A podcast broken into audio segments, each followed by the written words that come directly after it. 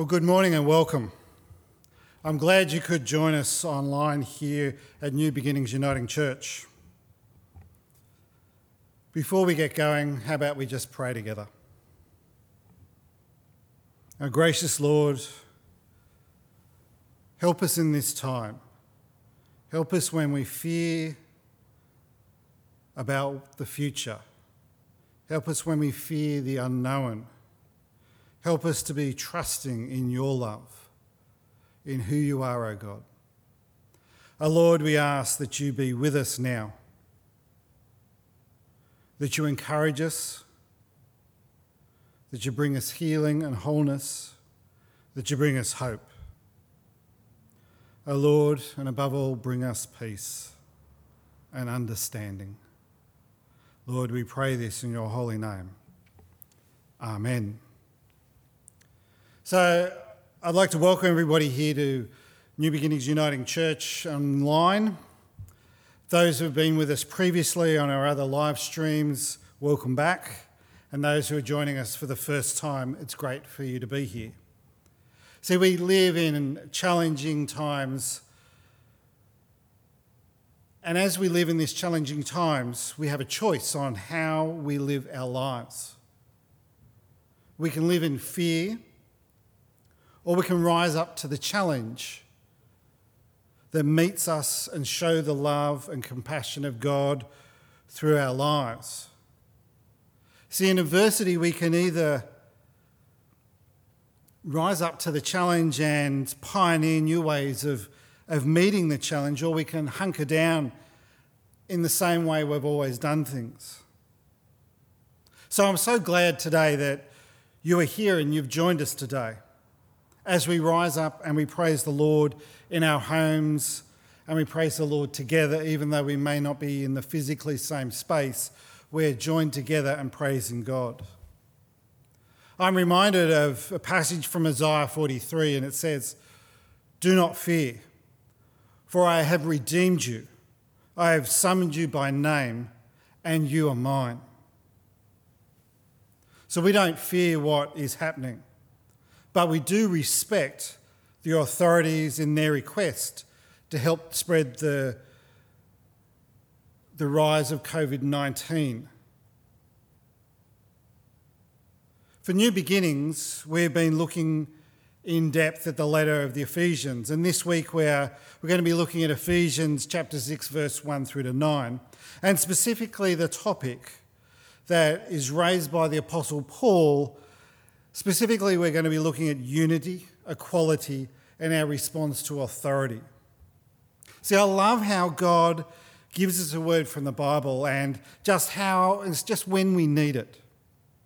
And I'm going to talk to you through the message today about how this is happening for us today, how we respond to authority as believers.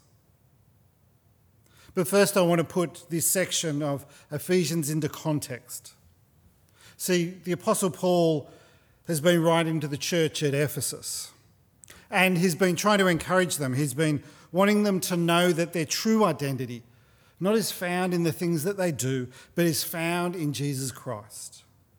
Paul then goes on to talk about how this true identity in Christ is lived out, lived out in the believer's life. He's been giving practical advice about how we're to live our life filled with love. And some of that advice for us has been hard to hear. Last week, specifically, we looked at marriage and, and relationships. And the key verse that helped us to actually understand that is the same key verse that will help us understand what Paul is saying and how we approach the topic today and how we approach our response to authority. And the verse is from Ephesians 5, verse 21, and it says, And further, submit to one another out of reverence for Christ. See, this whole notion of submitting to one another is huge, and at times something that we just don't want to do. And I see, I'm going to speak for myself now. Um, I'm going to say that, that I struggle with having to be right. It is difficult for me to say that I don't know, And it's difficult for me to actually own up to the fact that maybe somebody else is correct. I know, I know, I know, you, you, you may think, how possibly, Simon, could you be like that? I hate to say that most of us, if you're true to ourselves and we actually understand who we are, we're in some way like that. We don't like to be wrong. We want to be right. Just think about the last argument you had with a friend or your spouse within the family. Was it about somebody trying to be right over another person? We all have that within us. We all like to be right, don't we? The reason I'm saying this is that Paul is reminding us that we need to submit to one another out of our reverence for Jesus Christ. This is a call not just on marriage, it's not a call into that romantic situation. It's a call into our family relationships. It's a call into our relationships with the people that we work with. It's a call onto all of our lives as Christians about how we submit to one another in reverence for Christ. It's a call on how we submit to authority that is over us. See, I want to remind you from last week that submission is not the same as subjugation. See, subjugation is about someone forcing upon you to obey their will and their wishes, whereas submission is actually a person making a choice to recognize somebody else's authority authority over them as an individual, authority over them as an organisation, authority over them as a church. And the list can go on. See, we submit to God's authority over our lives. It's a choice that we make about how we live our life and what we let God do for us. So let's jump right into what the Bible is saying. Let's jump into Ephesians chapter 6 and see what the Apostle Paul is speaking about. And he says in this, Ephesians 6, verses 1 to 3 to 4. And let me quickly read it for you. And I'm reading from the New Living Translation if you want to follow along. Children, obey your parents because they belong to the Lord. For this is the right thing to do. Honour your father and mother. This is the first commandment with a promise. If you honour your father and mother, things will go well for you, and you will have a long life on earth. What a great passage. What an important passage for us. Firstly, this is about children who live with you as parents, live with you under the same roof. You'll also notice that this is the first time that a promise is actually associated here with the action. And what is the action that Paul is talking about? it's to obey. Children are to obey. This is submitting to your parents. This is recognizing your parents' authority over your life. This is not about punishment. It's not about obey me or else. This is not about punishment. And it's definitely not about a parent forcing their will and opinion upon their children. See, obeying is a physical response and this is always done in a loving relationship. And as a parent, let me tell you that, that it's not always the case that your kids are going to obey you. They're not going to do as you, uh, as you tell them because they have a mind of their own. Let me tell you, that's so true, isn't it? As parents, we need to remember that this is not about forcing your will upon another person because that becomes subjugation. This is about your child recognizing you as having authority over them in their life. And this changes in as children grow up and as they have more responsibility, more capability in their life, more ability to make sensible and rational decisions. But even me as an adult, I still obey my parents.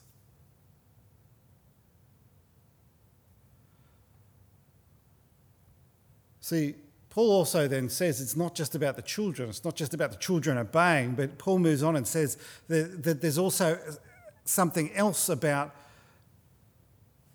about what the parents should do. But I want us to realise that obeying is just not a natural thing that we do. It has to come from a slightly different place. See, Paul then moves on to quote from the Ten Commandments when he says, Honour your father and your mother.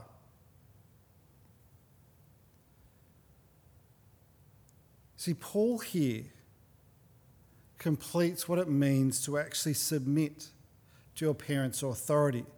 See, honouring is actually an attitude that you have, it's a place, a state of your heart. See, you can actually obey a request to do something, you can do the action. But if you don't have that honouring, if you don't have that respect, if you don't have that, that notion of who your parents are, then it is just an action that you're doing. You're just following through on the motions. You are not actually submitting to authority, you are just doing what you are told. And there's actually a difference in this.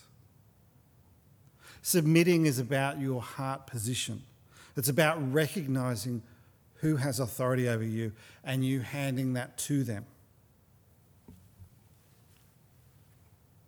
So, if we look at our relationship with God, in the same way as Paul is talking about our relationship as parents and children. You know, you can obey God's commands, but you, have, you may not have any honouring, you may not have any respect, you may not have any idea who God is, but you can follow the rules. This is not about following the rules. This is about our heart and what we do. It's about our attitude towards God. See, when our heart becomes right, our attitude becomes right, then we have obedience. We obey where the leading of God is. It's a natural flow of things. See, it's much easier for us to obey when we first honour and when we have deep respect. You know, I said that Paul had a word for the parents as well. And I love how um, in in the New Living Translation, it says, do not provoke. And in the NIV, it, it kind of goes, do not exas- exasperate your children. Don't, you know, throw things on them that is going to force them to, to do something they don't really want to do or make it hard for them. And, and I'm going to explain that in just a moment.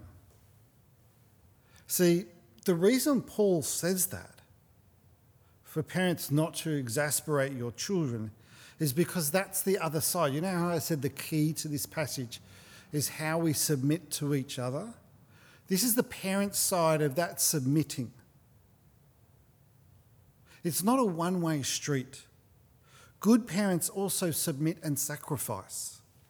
See, the thing is, if we're not to exasperate our children, we're not to provoke our children we, we, we need to make sure that we don't drive our kids, our children, crazy with inconsistent rules and unspoken expectations. You're in charge, but don't abuse it. You need to be the parent for your children's sake. In other words, you need to sacrifice sacrifice things. No, it's, not about you getting your own way all the time. It's about sacrificing. And you sacrifice instead of frustrating.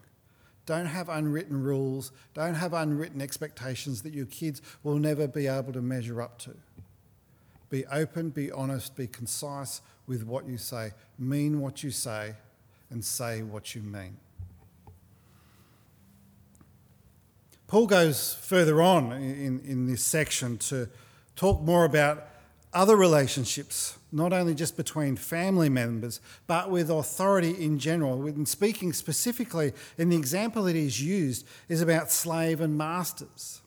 See, slaves and masters, if you think about half the world in that time, was in a slave master relationship. It's an example that just doesn't sit comfortably with us today. It's, it's foreign to us, but uh, you know, I don't want us to dismiss the, dismiss the fact that there is still slavery in the world today. I want us to admit the fact that it's, it's a foreign concept for us, us to actually understand.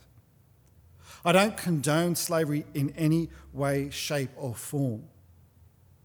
As a matter of fact, we should be working as hard as we can to free people from slavery. So, for us to actually understand this passage, maybe what we need to do is when we're hearing master and slave, we need to think about our work relationship, or maybe our, our study relationship, or our uni relationship, or our volunteer relationship. Our relationship that exists between a boss and an employee, a, a coordinator and a volunteer, a teacher and a student about somebody who has authority over you for a particular place and time, and vice versa. So let me jump back into the passage for us where Ephesians chapter 6, verse 5 to 9, the last section. Slaves, obey your earthly masters with deep respect and fear. Serve them sincerely as you would serve Christ. Try to please them all the time, not just when you are not when they are just watching over you, as slaves of Christ. Do the will of God with all your heart. Work with enthusiasm, as though you were working for the Lord rather than for people. Remember that the Lord will reward each one of us for the good we do, whether we are slaves or free. Masters, treat your slaves in the same way. Don't threaten them. Remember, you both have the same master in heaven, and he has no favourites. Oh, I love that. I love how God has no favourites.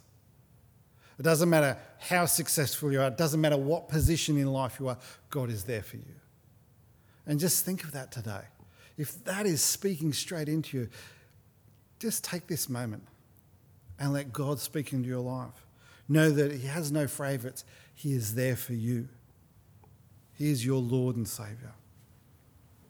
See, Paul is giving us some amazing advice about our working relationships, as he's giving it in the same family relationships. I love how Paul puts this for us. You know, I'm going to bring us into our life journey here. So, this is your job or your studies or your volunteers you're helping out into. Work with enthusiasm. When was the last time you went to work, you went to volunteer, you went to study, and you had enthusiasm in you? That was the mark of what you were doing. Do it as though you were working for God, for the Lord, rather than for people. That's going to change the whole way we start to approach these things. Remember that the Lord will reward each one of you for the good we do, whether we are slave or free. You know, you may think that working for the man, so to speak, doesn't matter. You know, you're just going into the grind and doing it day in, day out. But let me tell you this your attitude matters. Just as your attitude and how you obeyed and honoured and respect your parents mattered, so it does the same in our work relationship as well. Our attitude matters. Do we bring enthusiasm into this? Work with enthusiasm. Our attitude is important as, the, as important as the fact as obeying the rules. It is heart and then action. Paul so also says this exact same thing for the boss the employer, the person who's looking after you. And I love how he places it. And masters, treat your slaves in the same way as the slaves are treating their masters. Submit to one another, same treatment together. Treat them who work for you with respect. If you happen to be in that privileged position where you are a boss or an employer or a coordinator or a teacher, treat those who are working for you, treat those who are teaching, treat those who you are leading with respect. Don't threaten them, don't cajole them, don't force them. Be the boss that you are called to be. See, as a boss, as an employer, as a teacher, as a leader, you are there not for yourself. You are there for those who come and follow you, your employees, your volunteers. You are there for them. And what makes it work is when you want the best for them. See, we are all under authority in one way or another. And see, this is the fact that I wanted to get to for us today about this, about us as a church. The fact that is that we as a church, we've decided not to gather together in the physical building here. And this is a response to a request by the authorities. See, we have a, a, government in Australia that has requested that we not meet together, that we, we try and, as they put it, flatten the curve, reduce the social interaction, protect those who are older amongst us so that they do not become unwell. And so we've heard that request from authority and we've acted. Our health authorities are asking the same things. Don't do things unnecessarily. Don't necessarily meet together. And we've got lots of conflicting advice about the numbers and what we need to do, but we submit to their authority. Our denomination, the Uniting Church in New South Wales, has asked us, as it has all throughout the country, that we might meet not together. We consider and we make a decision as a church not to meet together, to heed to the request of the authorities of the lands and the, the health services. So, even as a denomination, we have seen authority over us and we've acted in accordance with that. See, as a church, we have decided that we do this with an open heart. We do this listening to the leading of those who are in authority over us. We do this because we know that God is the ultimate authority. We do this because we submit to authority, but we do this because of compassion, because of love, because of what God has done for us. So we sacrifice and we look for a new way to do things and we look for a way to bring the message of Jesus Christ and the love of God into all of the world. And we do this through our actions. So let us just pray together. A gracious Lord, we just ask that you may help us understand your word found in the Bible, found in Ephesians for us today. Oh Lord, I pray that God is working in your lives. I pray that there may be healing and wholeness for those who are feeling unwell. I pray that those who are afraid may have their hearts lifted, their concerns abated and there may be a joy fill their lives. I pray for people today to place their trust in Jesus Christ because God wants the best for your life. See, when we submit to God's authority in our lives, when we start to obey what God has for us, there's a complete change in our hearts there's a joy and a peace that surpasses everything. And I want that for you today. So if you are feeling that, if you know that God is leading you, I just ask you to pray this prayer with me. Oh God, you are the authority of all things, and we submit our lives to you today. We do this in complete submission to you. So, God, lead my life. Make my life whole. Make my life complete because you completed. Our oh, Lord, we ask that you forgive our sins, the things that we have done wrong, as I know that you do. May we have joy and hope in your love all the days of our lives. Amen.